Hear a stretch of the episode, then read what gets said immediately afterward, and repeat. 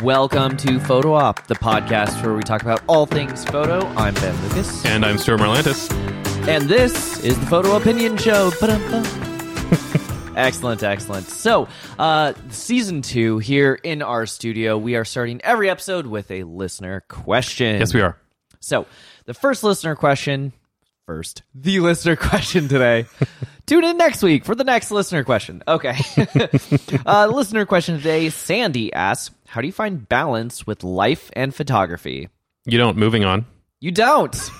All photography, all the time. That's actually, people are like, wow, you got really good. I'm like, I literally didn't do anything else for 2 years. Mm-hmm. I was breathing and dreaming photography to the point where Trina would poke me awake and be like, you were talking about Photoshop in your sleep again. Sounds about right. Legit. So, yeah, you don't. If you figure it out, let us know. Yeah, we are not the right people to talk to about that. At all. Not at all. So today's episode, we are talking about what other skills help you be a better photographer. Mm-hmm. Or rather, what skills that are not photography help you be a better photographer.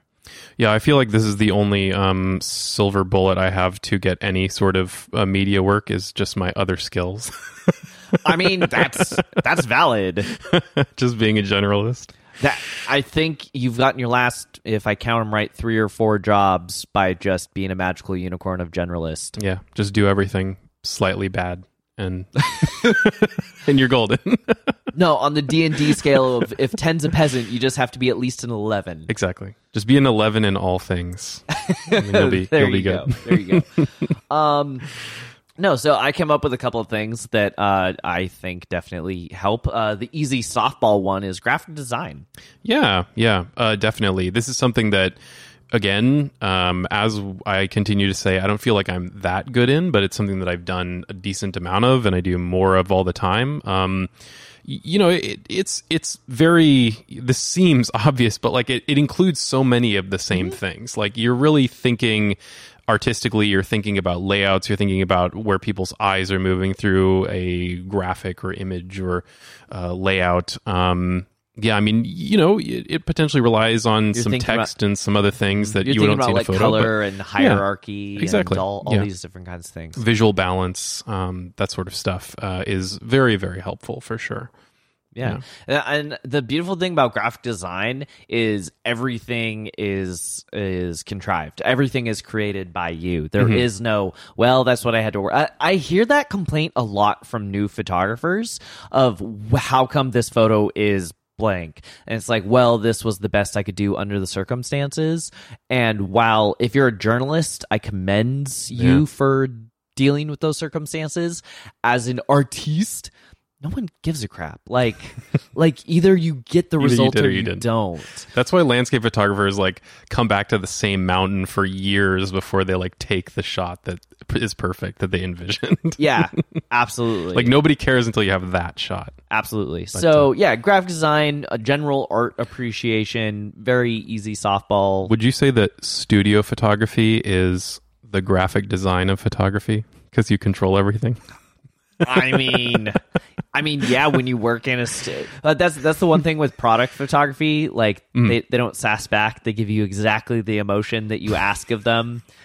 Product photography, you are 100% in control. You're not like, well, they weren't really cooperating with me. If your product's not cooperating with you, that's your fault. Yep. So there you go. If you're a graphic designer, start with product photography. I mean, there you go. Product photography is very graphical and compositional. Mm-hmm, so. Mm-hmm. That's I know you were saying it was snark, but that's actually good advice. It is.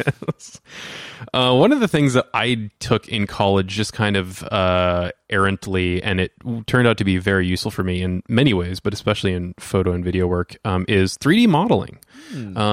It is a little bit more subtle, but one of the things that I really liked about 3D modeling is it just kind of flexes your ability to think. Yeah, you know, think out of space, think out of, in this case, a virtual, but a physical environment, you know, where stuff is placed, what it looks like from all sorts of different angles. And when you're rendering, especially if you're adding like light sources and stuff, you're kind of building, I I mean, you're sort of building a photo scene, so to speak. Studio photography, yeah, but it's studio photography, but the next level beyond. No, but without a camera. No, I'm not gonna offend graphic designers by saying that 3D modeling is the next level beyond.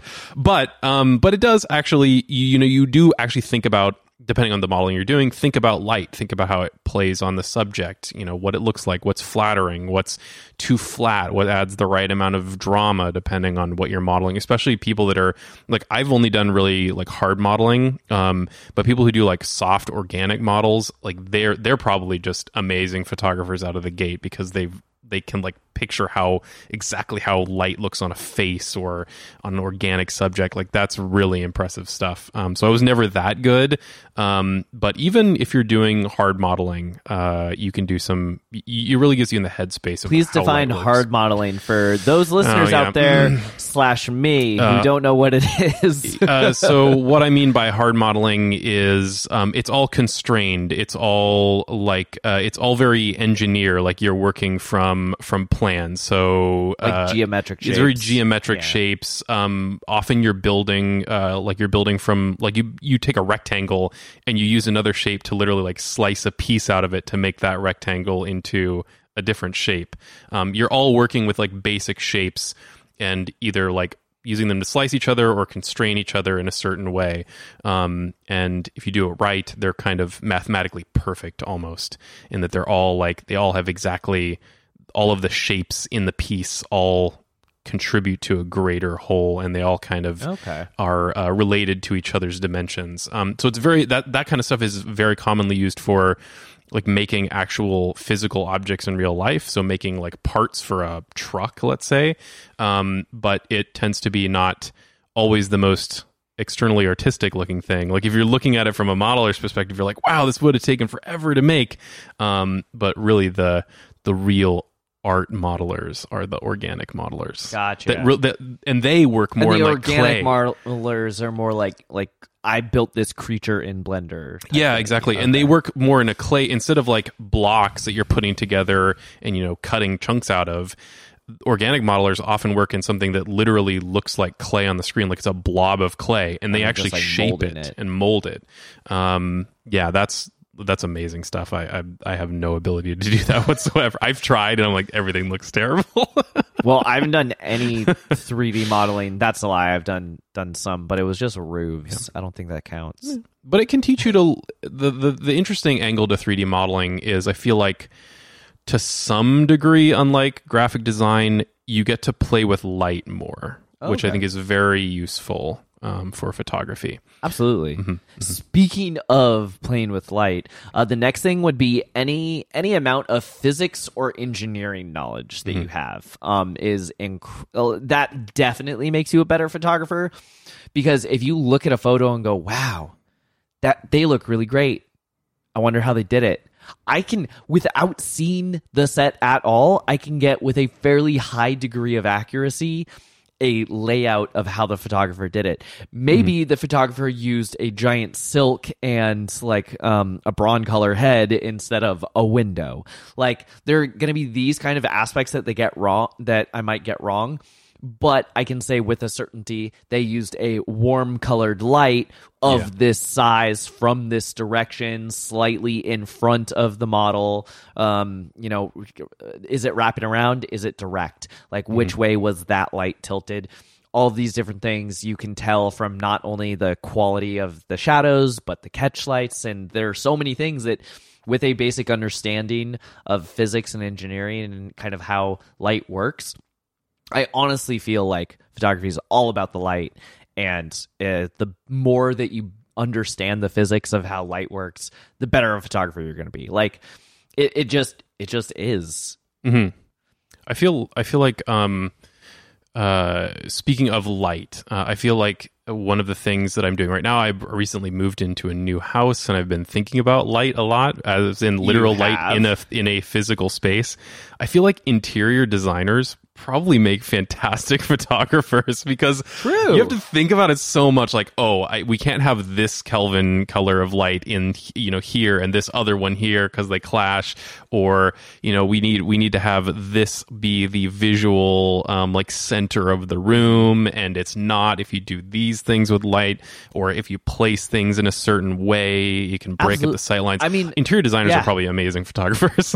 I mean, unfortunately, I don't know any, but I bet they are. I was going to say, but there's even this I forgot to turn on the spotlight to the photo behind you. That's my bad. I know. We'll turn it on next episode.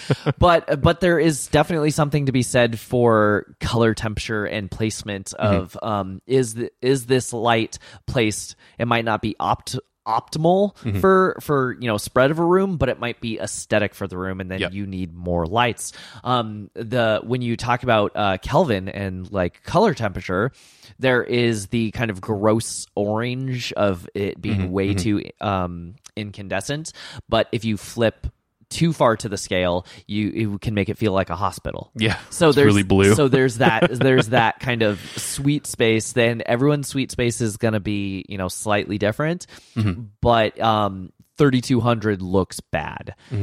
7,000 looks bad. There's going to be somewhere in there that suits your taste, but that also might change based on like what are the other colors in the room that are soaking up and reflecting this light.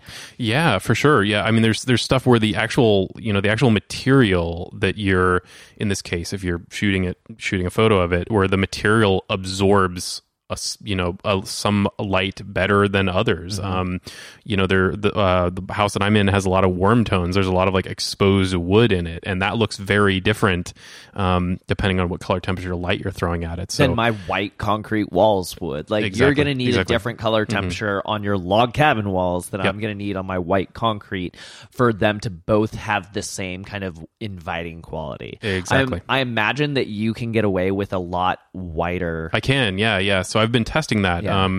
It actually really, or handy, rather blue. I mean. Exactly. It's really handy to have some photographic equipment already, having bought a house, because I can take color tunable lights and point it at something and be like, all right, what does this color temperature look like before I buy anything? What does this color temperature look like? So you can, because it absorbs warm colors. Yeah. Like, you can soak it with blue almost, and it still looks pretty warm. I've got a rack of lights above our head that's lighting us right now because I'm lazy. I don't want to set up lighting equipment. I want our lighting to be ready to go. I just wanted this studio when we set up had one sad incandescent light bulb that was supposed to light this whole 700 square foot garage. No, I don't think so. So I set up 10 huge strip lights instead, but there was a question of just like, oh, what color do I make these? Do I make them technically accurate? Do I make them a little warm and inviting? Because I use this not just for this podcast and for photography, but I use it for client meetings. So when someone walks in here, it needs to feel warm and inviting and comfortable. And it's just, how do I strike that perfect balance? So yeah, I mean, it's important questions that you have to ask yourself. The secret answer is overpay for tons of hue lights, and then you can just color tune them all day. And you're like, oh no, I made a mistake. Just kidding. Actually, this is now 5,000 Kelvin. I think all of the lights that we are in right now, I believe, are 6,000. So I aimed slightly on the white side because I didn't want this to feel like a garage. I wanted it to feel like an industrial studio in New York loft, which means that the white walls need to look white. I don't want it to look hospital white, but I wanted it to look clean and like bright. Yeah. And I feel like having a clean, bright space, even if it's a little bit of a mess, as long as the mess is, oh, someone works here, then that's valid. This is a look into the mind of photographers. Yeah, absolutely. Light. In any situation. There are, you know what? I'm adding this to the episode list. We're going to talk about all the things that I've done in my studio just for vanity. Sweet. Just because I'm a photographer. Anyway. So yeah, interior design. Neither of us are trained interior designers, unless Ben has been keeping secrets from me. Nope. Not at all. So, but you know, I studied architecture for 3 years. Does that count? Oh, actually, kind of. I mean, I haven't studied architecture, but maybe we have a future in interior design due to our photography. Maybe these are two-way streets, huh? Look at that. And there you go. I definitely have one last one, right. And it is not going to be for the reason that you think it is. Marketing. Now, you're going to think, like, of course marketing makes you a better photographer because if you learn marketing, you'll make more money. Yeah. No, that is not. I'm not. Let's say that you are a hobbyist who has absolutely zero interest in selling a photo ever. Mm-hmm. Marketing is still a useful skill because when you learn marketing, what is it that you are actually learning? What you're learning is how some target demographic, your audience, is going to respond to a thing. Are they going to do something logically? Are they going to do something emotionally? If they're going to do some, and by the way, the answer is always emotionally. Emotional. Always. The only thing that you do logically is when you're buying like rice or like soap or something. Yeah. You just like, oh, that one is 2 cents cheaper than that one. Done. Mm-hmm. Everything else we do emotionally. And if you can understand kind of what makes people tick, and marketing is not exactly how to manipulate those emotions, but it kind of is. It kind of is. I would say that ethical marketing is more about how do you align the thing you're trying to sell with the consumer who wants it so that everyone is happy. Mm-hmm. Unethical marketing is how do I get those emotions in my favor? Mm-hmm. But if you learn about kind of what makes people tick and kind of how to trigger those emotions, the best photography makes you feel something. Mm-hmm. And I'm not just talking about like war journalism or any of these things that are, kind of have that emotion built into the subject matter. Even as something as simple as like a actor's headshot. Mm-hmm. Like, okay, so an actor's headshot is just a pretty face, right? No. Mm-hmm.